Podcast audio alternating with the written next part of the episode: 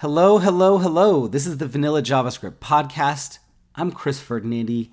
Thanks for joining me. Today, I'm talking about JavaScript framework myths. So, a few months ago, I saw someone on Twitter say, quote, I don't bother with frameworks, I just use vanilla JS. Roughly translated, I'm smarter than the thousands of people who tried to solve the problems I'm about to solve. I'm an industry, uh, an expert rather, on security, accessibility, browser support, and performance. I don't care about ROI. I just want to code. End quote.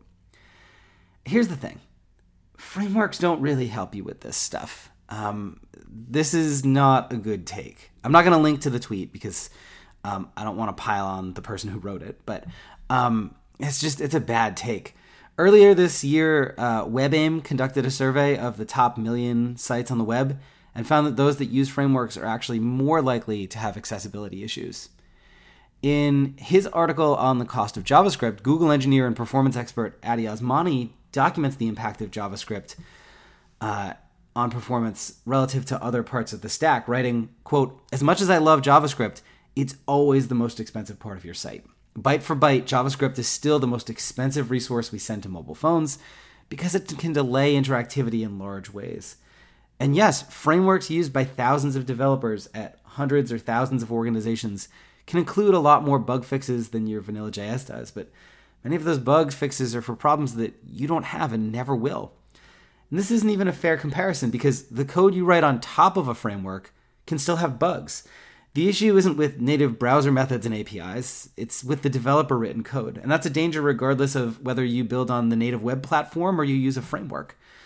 To be fair, frameworks do give you some security benefits. Many frameworks sanitize markup before rendering it, though you can do the same thing with DOMPurify or a helper function at a fraction of the size.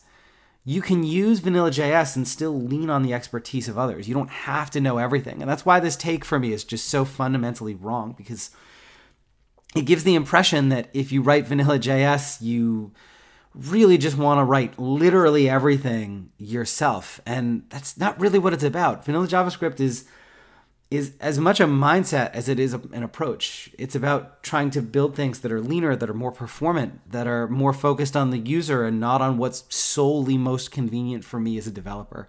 Um, and so when you see stuff like this don't get discouraged. Um, i uh, I encounter this sort of thing a lot, although I'm actually starting to see um, more pro vanilla JavaScript sentiments growing quite a bit. Um, I do weekly searches on Twitter, and um, and I've kind of noticed that the amount of stuff around Vanilla JS has been growing exponentially lately. So that's uh, that's a really positive sign.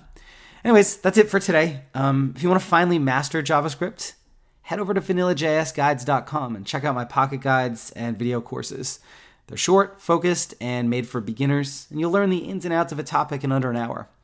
See you next time. Cheers.